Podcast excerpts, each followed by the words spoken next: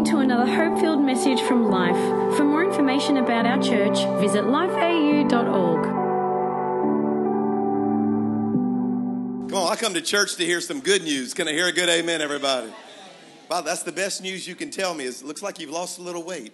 It's, it's never true, but it's my favorite thing to hear. So praise God. In fact, this is a true story, Pastor Paul. We, we, we always start our, our the year off every January with 21 days of prayer and fasting. And so we always do that and always lose a little weight during the fast, you know, as you can imagine. And I think, you know, this is a good way to start the new year. And I'm just going to use the momentum that was this fast and, you know, kind of go ahead and just get on a little diet plan. And so I set a goal at the end of the 21 days that I would lose 20 pounds over the course of 2018. That's doable, you know, in a whole year, 20 pounds. And I'm happy, I'm happy to, how many kilos would that be, right?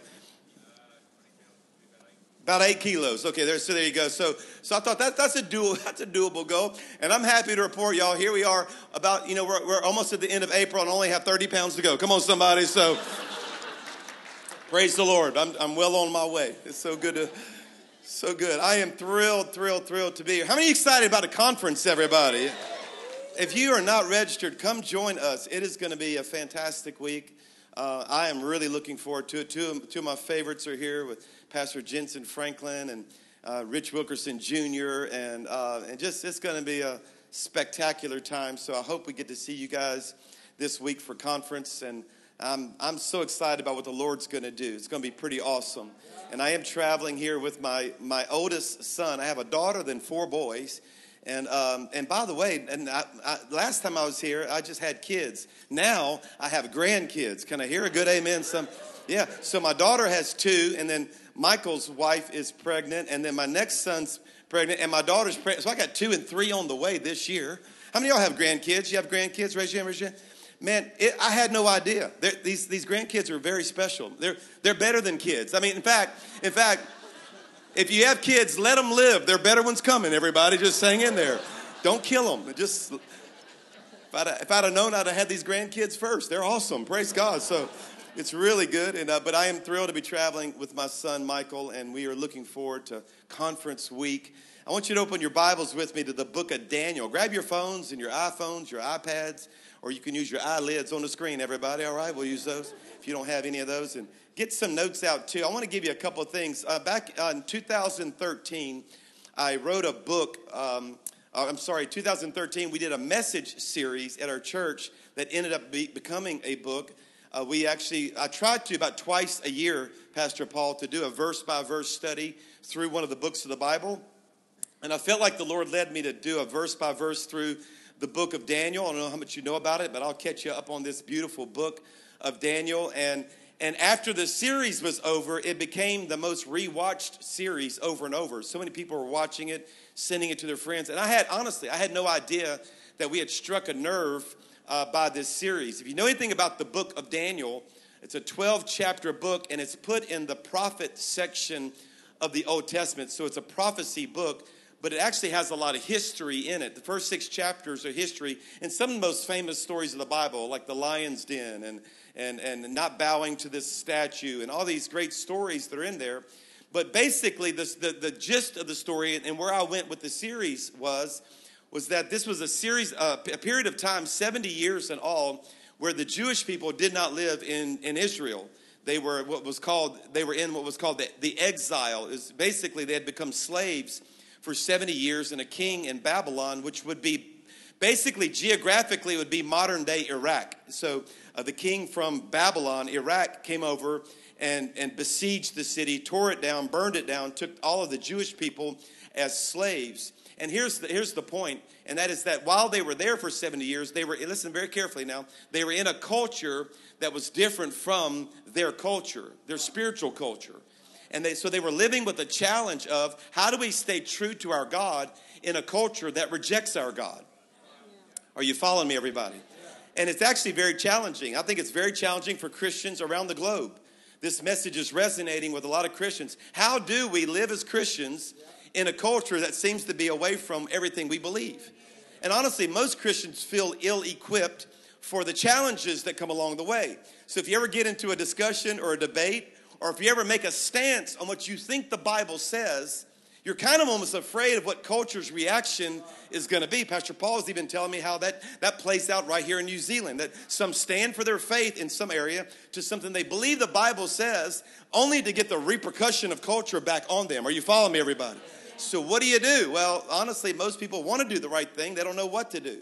And most have fallen into one of two categories. They've either fallen into, well, I'm just going to stay true to God, I don't care who it offends. And if you don't like it, well, so what? And listen to me God never called us to be right, He called us to be effective. So you can't just take your stance over here and everybody go to hell. That is not a good way to go, everybody. But then there's this whole other group of Christians that says, hey, we're going to have to tame the Bible down a little bit so that we can relate to culture more. And maybe we can't follow everything, but we can give them the good parts. No, no, no, no. We got to stay true to God too. Can I hear a good amen? So the question is of the day is, how do you do both? Well, I called it the Daniel dilemma. That's what I called the book, the Daniel dilemma. How, how, do you, how do you live between the tension of trying to stand firm and love well? How do you do that? We're going to talk about it a little bit today. Go to Daniel chapter 1. I'll just give you the, the, the, the, the opening six verses, and then we'll jump into three things that culture is going to come at you with. So if it hasn't already, just get yourself ready. It's coming at you in these three areas. And I'm going to give you the three responses that you need to those three things that they're coming again. Here, here we go. In verse 1, in the third year of the reign of King Jehoiakim, king of Judah, so that was the Jewish king, Nebuchadnezzar, king of Babylon, came to Jerusalem and besieged it. And the Lord delivered Jehoiakim, king of Judah, into his hand. In other words, God allowed it to happen because, uh, because the Jewish people were rejecting God.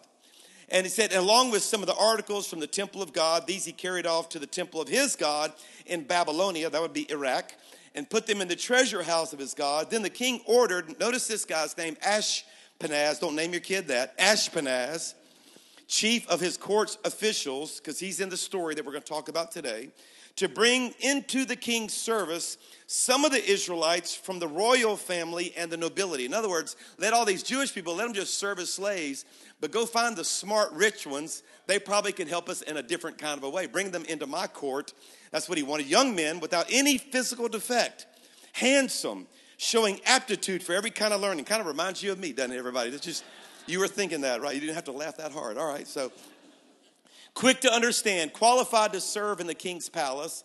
Watch this, and teach them the language and the literature of the Babylonians. In other words, indoctrinate them into our culture. You've got, I want, I want to get them in here, and I want them to not know their culture. I want them to know our culture and they were to be trained for three years, and after that, they were to enter the king's service. And among them were four Dan- Daniel, Daniel, Hananiah, Mishael, and Azariah. Now, most of you know those three guys from not their Jewish name, but by their Babylonian name Shadrach, Meshach, and Abednego. But that was not their name. Their real names were Hananiah, Mishael, and Azariah. And that's the first thing, if you're taking notes, jot this down. The first thing that culture will try to do is culture will try to rename you culture's whole goal is to, in order to indoctrinate you into the process, is to give you a new name. And I'm not talking about a literal name. You might be called, my name is Chris. You may be called Chris your whole life. But what the devil wants you to, to, wants to happen to you, you need to understand this. What the devil wants to happen to you is he wants to rename you. Watch the verse here in verse 7. The chief official gave them, everybody say it out loud, gave them new names, new names. To Daniel, the name Belteshazzar to Hananiah Shadrach, Mishael Meshach, and Azariah Abednego. Now, what the goal here is, is to re identify your God given purpose and your God given identity to a different identity. And that's why, to this day, in culture, one of the major effects that you'll see in culture is confusion about who you are. Or is anybody following me? You hearing this? And honestly, there's a lot of us that have been redefined by some different things. I actually, in the book, and I don't have time to get into it now, I actually go into the, the Jewish meaning of the name. I, I love studying uh, names and their meanings. When we were naming our five children, uh, we gave every one of our five kids a biblical first name and a family middle name. And it's interesting to me that in every case, so Michael Michael, of course, as after Michael the archangel, which is always delivering a message, I really believe that God's hand on my son's Michael's life is to proclaim the good news. And by the way, I could drop this mic right now and he could come up here and shuck the corn. Come on, somebody, all right? Y'all don't use that term here in New Zealand, do you? That, that means preach really good, all right? We, but he, he, he, he, he's very, very intelligent. Can, can, he, can, he can deliver the message. But his middle name is Robert after my dad. My dad was a genius uh, with math. He was actually in our government and in, in, in, the U.S. was uh, was an was an auditor for the government, and he audited uh, nine universities uh, in the area that we lived in. He brought audit teams to, to crunch all these numbers, millions and millions and millions of dollars was to overlook these every single year. Michael, it's amazing to me. He lives that he lives that name identity out in every way. He's he's not only a, an incredible preacher in his own right, but he's a, he's a genius. I mean, the, man, the guy over here, he was so smart. He's the only one of my five kids that actually got a full ride academic scholarship to university. Didn't pay a penny. The, the, the university paid for it all because he had so, so much brains. It, it definitely did not come from me, everybody, all right? In fact, when he finished high school, when he finished high school, his last report card at high school, he it, it, uh, it, it comes in the mail in the states, and so we happened to be all in the kitchen when he opened it up, and he goes, he goes, look, he said, Dad, look, look, look, look there, look there. All A's again. He said, I, I never made a B in my whole life. I said, that ain't nothing. I, I never made a B in my whole life either. Just shut on up. I don't. All mine were C's. But anyway, so anyway. Yeah.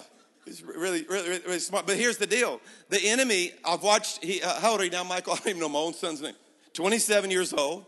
All right, 27 years, old, and I've watched his whole life how the devil has tried to rename him and put a new identity in him and to put something in him that would keep him quiet and keep are y'all listening to me everybody?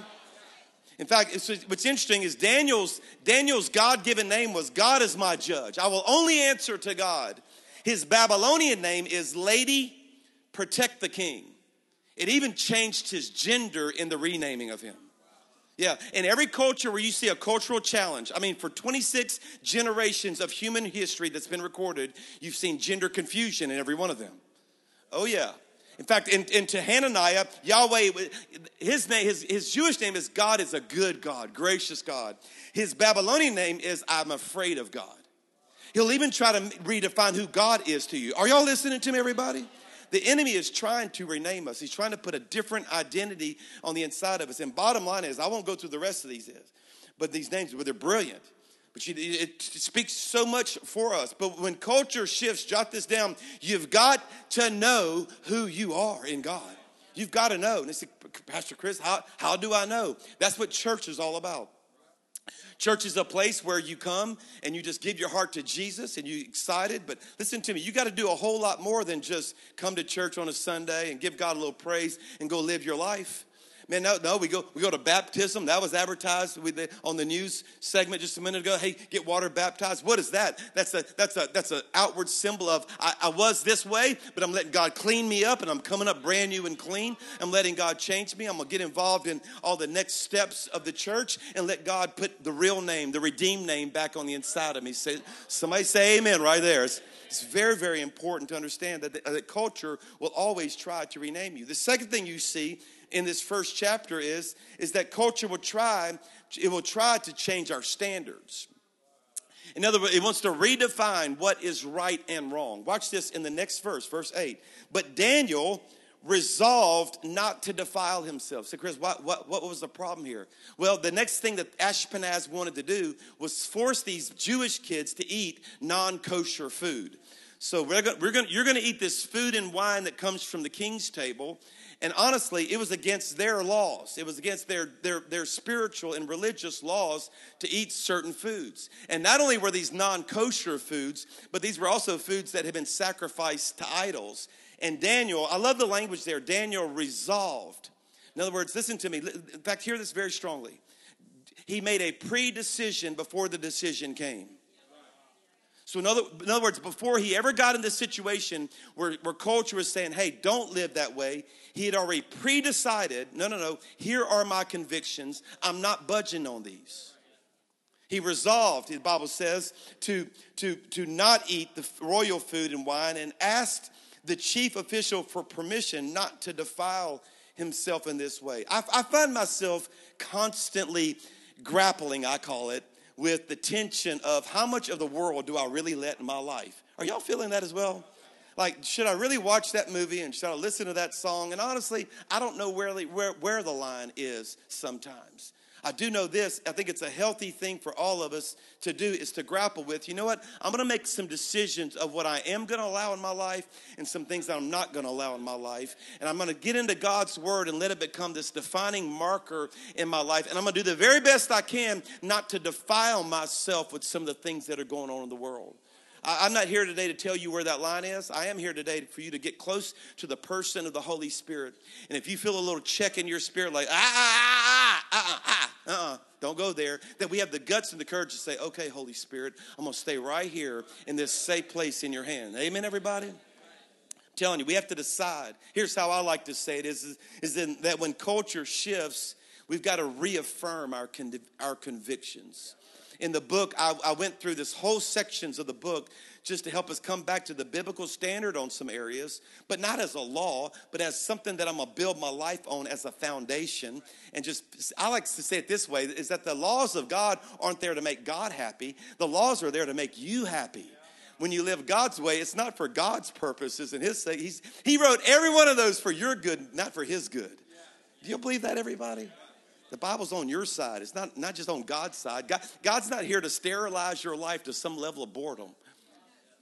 No, He's here to make your life better. You follow this way, there's peace and there's happiness. And I think we have to grapple with the tension, the tension that happens, happens to us in culture. And here's the third thing that you'll see in chapter one. In chapter one, culture tried to do three things. In chapter one, culture tried to rename and re identify every one of these Jewish guys give them a new identity, a worldly identity instead of the God given identity. He, he, tried to get them to change their standards by, by bringing this, this challenge to what they believe was true. And the third thing is, is that culture tried to test them.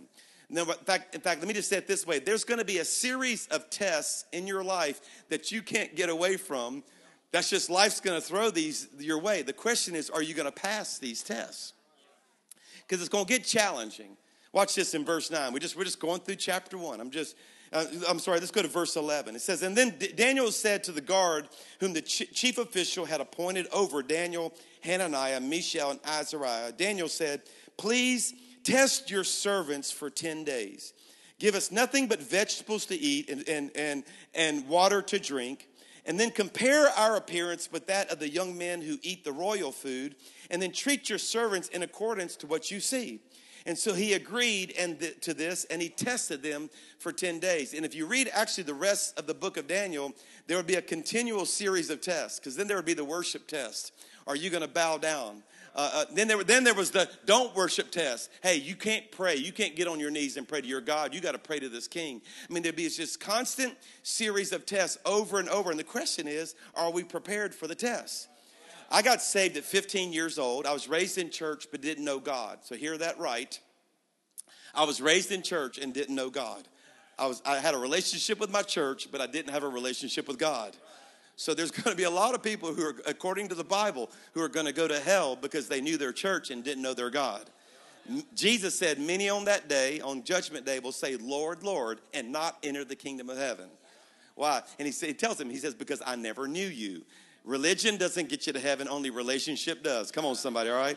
So I'd been in church 15 years, and at 15 years old, I got saved coming to a church like this. I'd never seen, I'd never seen a church like this. My church was very formal.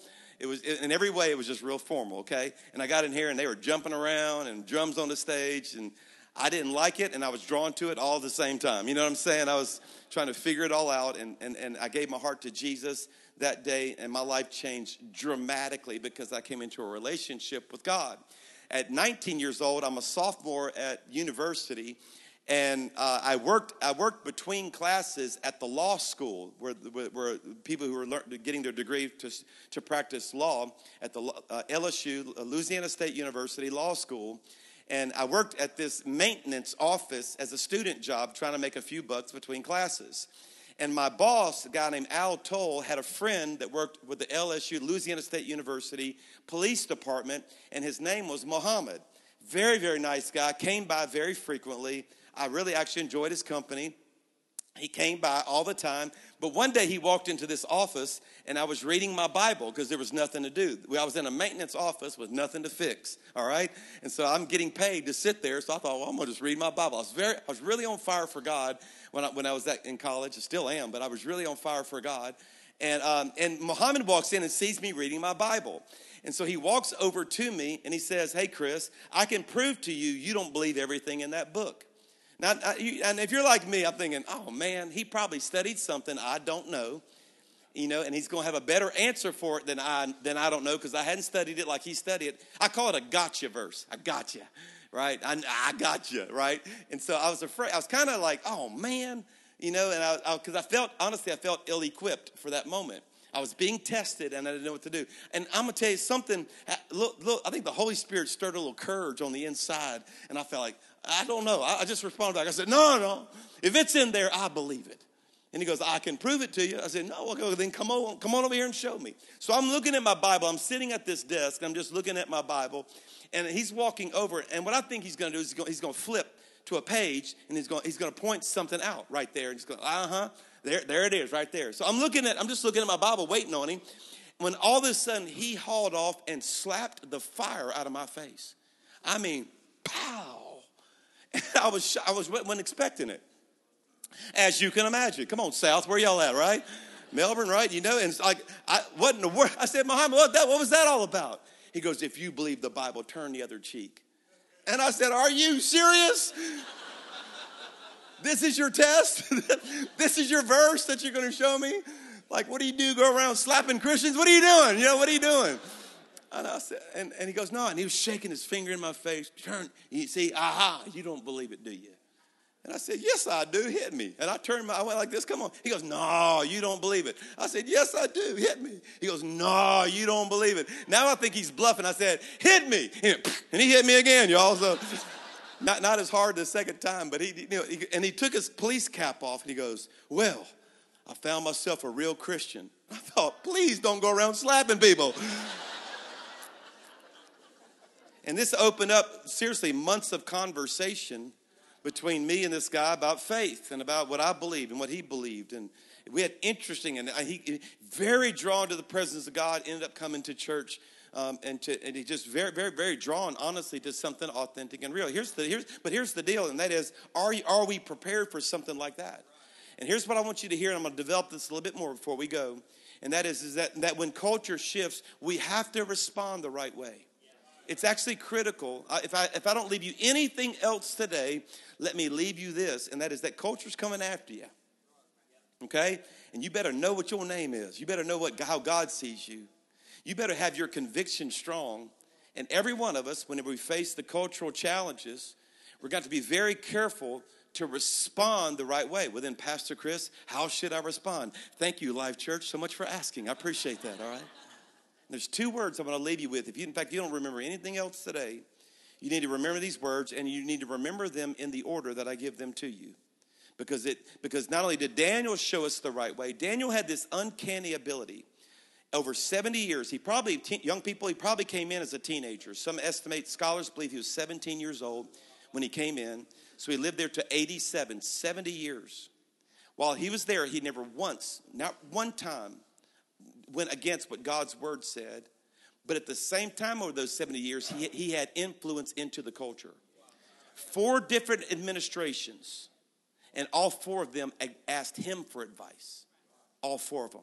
He's, here, here's the, here's the, the subtitle of my book it's how, to, how you can stand firm and love well at the same time. That you can be true to God and have influence in the culture at the same time. And how do you do it? If I gave you the whole thing in one sentence, it would be John chapter 1, verse 14. I'll show it to you in Jesus' life. That the Word, Jesus, became flesh, made his dwelling among us. We have seen his glory, the glory of the one and only Son who came from the Father. Read the last line out loud. Come on, Melbourne. Come on, South. Here we go. Full of grace, full of grace and truth. Grace and truth. That I'm going to give you grace, but I'm going to give you truth at the same time. And by the way, you have to give grace first before you give truth. The way I say it is you have to connect before you correct. That we have to bring, we, have, we bring truth into culture by first giving people grace. It's actually very critical because there's a whole group of people that will give what I call truth without grace. Truth without grace is mean. it is. Here's the truth, and you're going to hell. All right, everybody? Or where I'm from in the deep south of, of, of, of, the, of the United States, where I'm, I'm in Sweet Home, Alabama. Come on, somebody, right? And they say hail. It's two syllables, hail. You're going to hail. You better turn or burn. You know, that's their message, right? No, that's, that's not our message. It's just, but truth without grace is mean. But watch this grace without truth is meaningless. If you try to give somebody, well, we just love you, we don't want to help you, we're not going to make your life better. God's not going to call you in any standard, just you're free. God loves you. No, yeah he, yeah, he loves you. He loves you just the way you are, but He loves you too much to let you stay that way. In fact, the most loving thing God does is call us out of our sin. the, the most loving thing He does, when He calls me out of my sin, it's not because He's mad at me, it's because He wants my life to be better. It's the most loving thing a God can do is say, You don't have to live that way. You don't have to be miserable. You don't have to have all that junk in your life. And He calls us out of our sin. And so that's why that, that we have to give grace without truth is meaningless. But if you put truth and grace together, man, it's good spiritual medicine. It's just, met, it'll heal you in every way. And that's really what the model of Daniel is in the book of Daniel. And I try to really teach it in, the, in, in this book that I wrote. I actually even give scripts. When a person comes to you and says, Hey, I believe this, or if your kid comes home from school and says, Mommy, I met somebody who is A, and they feel whatever the blank is, how do I respond to what? We even give the responses, the, the appropriate responses to every one of those situations. How do I deal with my friend who's anti God? I mean, there, there are ways that we can do it full of grace and truth. But I'll close with one story that I think illustrates it. I think stories are the best way to teach, and that's why Jesus told so many stories. And you, some of you, you might know, know this story. It's a beautiful. I call it one of the most beautiful stories in the entire Bible. It says in John 8, verse 1, look on the screen. Jesus returned to the Mount of Olives, but early the next morning he was back again at the temple, and a crowd soon gathered, and he sat down and he taught them. And as he was speaking, the teachers of the religious law and the Pharisees brought a woman who had been caught in the act of adultery. Watch this. They put her in front of the crowd. So these religious guys caught this woman in the act of adultery, which I always ask, well, what were they doing there? But anyway, that's another question. They put her in front of the, in front of the crowd. Teacher, they said to Jesus, this woman was caught in the act of adultery, and the law or the truth says she has to die by stoning. What do you say? And they were trying to trap him into saying something that they could use against him. But Jesus stooped down and wrote the, in the dust with his finger. He doodled in the dirt, all right? And they kept demanding an answer. So he stood up and he said, All right, but let the one who has never sinned throw the first stone. And he stooped down again and wrote in the dust. And when the accusers heard this, they slipped away. Watch this, very interesting detail. They left this crowd, these, these people coming against this woman, they left one by one, beginning with the oldest, until only Jesus was left in the middle of the crowd with the woman. Scholars don't know why they left one at a time. But we do know they left one at a time as Jesus was doodling in the dirt. Now, there's a lot of theories about what he was writing in the dirt. No one knows because the Bible doesn't say. So, the only thing you can do is come up with your own theory. I have mine. You want to hear it? And I think he was either writing out their sins or their mistresses. Sally. He goes off, Martha. He goes, anyway, that's, that's my theory. I, I like my theory. Because they left but one, one by one. Anyway. But that's funny. I don't care what y'all say. That's hilarious. Then Jesus stood up again and he said to the woman, Where are your accusers? Watch this. Didn't even, even one of them condemn you? And she says, No, Lord. And he, watch this. He says, Neither do I condemn you, grace. I don't condemn you. But he didn't leave it there. Now go leave your life of sin, truth. He gives both at the same time. He gives this whole message in a sentence. Look at me, Life Church. Look, look, listen, other, all, all other locations. He loves you just the way you are. He does not condemn you. But he, that's grace, but he would love to lead you to a life free from sin. That's truth. And that's our response. That needs to be our response to the culture around us as well. Can I hear a good amen, everybody? Several years ago, I was, I was at my hometown in Baton Rouge, Louisiana, where I'm from, which is an hour north of New Orleans, Louisiana. Some of you may have heard that city. It's a great, great, great city and I took the airplane. I, I, drove an hour south to, to get the direct flight because there's only a direct flight from New Orleans to Birmingham, where I live. um, not one from Baton Rouge. It had actually taken me longer. So I've, I drove down to New Orleans to catch this flight. And we have an airline in the States called Southwest, and Southwest will not let you have an assigned seat. You pick it as you walk on the plane. It's all open seating. And so the problem with that is, is that you can't choose who sits with you, right? So I, anyway, I had my friend with me on one side, but I had this empty seat sitting next to me. And I don't know about you, but it matters to me who sits next to me. I'm like, I want the right person, right? Because, I mean, you get the wrong person, it can be a miserable flight. Are y'all following me, everybody, right? So as people are boarding, my prayer life is improving. Father God, not Lord Jesus, please no. In Jesus' name, amen. Then they walk by, you know. Come on, don't lie, you've done it too. and so so they so they're they're coming on, and this girl turn, comes around the corner from boarding. Is like, whoop, whoop, whoop, high five, high five. You know, she just high fiving everybody down, just dancing down. And she'd been on. There's a street in New Orleans called Bourbon Street where they party, and she had obviously come straight from Bourbon Street. I mean, she come on, high five, and sure enough, plop right next to me, and I thought, oh man. And so. Uh, and sure enough, she plops down and she goes, So, what do you do for a living? And when you're a preacher, you got to decide if you're going to lie or not. You know what I'm saying? You know? So, so I said, Well, I'm, I'm a pastor. And she goes, Duh, we're all passengers. I said, No. Come on, Anthony. That's hilarious. I said, No, not a, not a passenger, a pastor, like of a church. And she goes, Oh, I don't like Christians. Well, I knew the kind she'd probably been raised around, so I played along. I said, Yeah, girl, me too. That's why I had to start my own church. And so she's trying to get her attention, you know what I'm saying? She goes, I don't understand. I said, Well, Christianity has a branding problem. Now, there's, there's kind of a couple of brands out there. This is a whole group that'll eat your lunch, tell you everything you ever did wrong, and won't even let you come to their church until you get your act together. I said, That's not what the Bible says. I said there's a whole other group of us that understands that we're all fall. And I just explained the God, the difference between the kind of the two brands out there Christianity. Well, she had already got another drink. I mean, they had already come with a cart, and she's got a drink. And she goes, "What does your God think about this?" And she shoved it kind of in my face. What does he think about this? And I said, Well, I don't think he cares about that. I think he cares about you. And if he ever got you, he could talk to you about that later. She goes, Well, I've never heard that before in my life. I said, Because it's in the Bible. And so. and what I was trying to do is give her grace before I gave her the truth. I, I had a response, but my response didn't matter until she believed that God loves her first. And so she, I had her attention now. She goes, "That's interesting." I said, "I know." Well, my plane's the plane's landing now, and she's going on to Nashville. And so the plane lands. She goes, "Well, I have to have more." I said, "Once you watch, once you watch our service, we stream it live online. You can watch it live online." She says, "Really?" I said, "Yeah." So I gave her the link I said, Watch. And I said, If you do, I'll look into the camera and give you a shout out.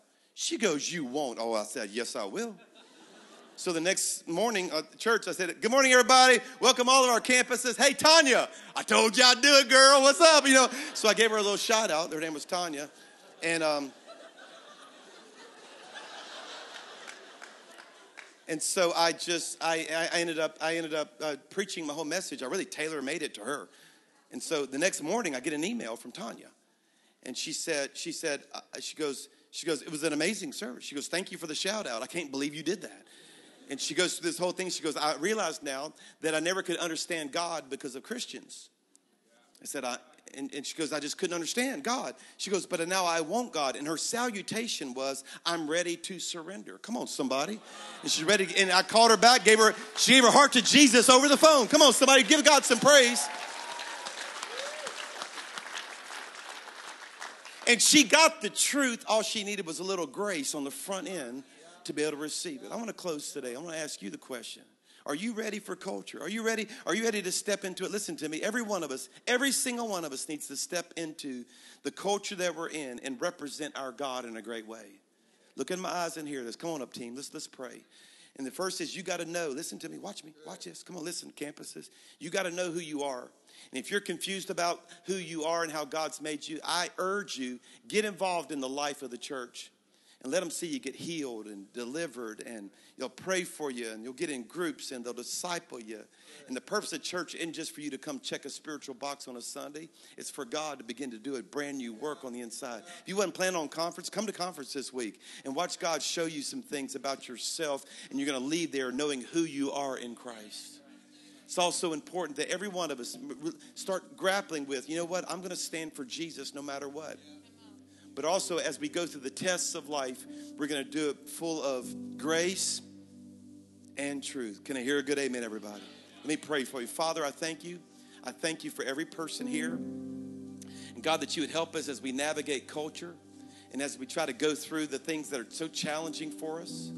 And God, I pray for every believer here, God, to be fully equipped in the name of Jesus to stand in the middle of it. We hope you enjoyed this podcast from Life. If you have any questions or want to contact someone about this message, visit lifeau.org.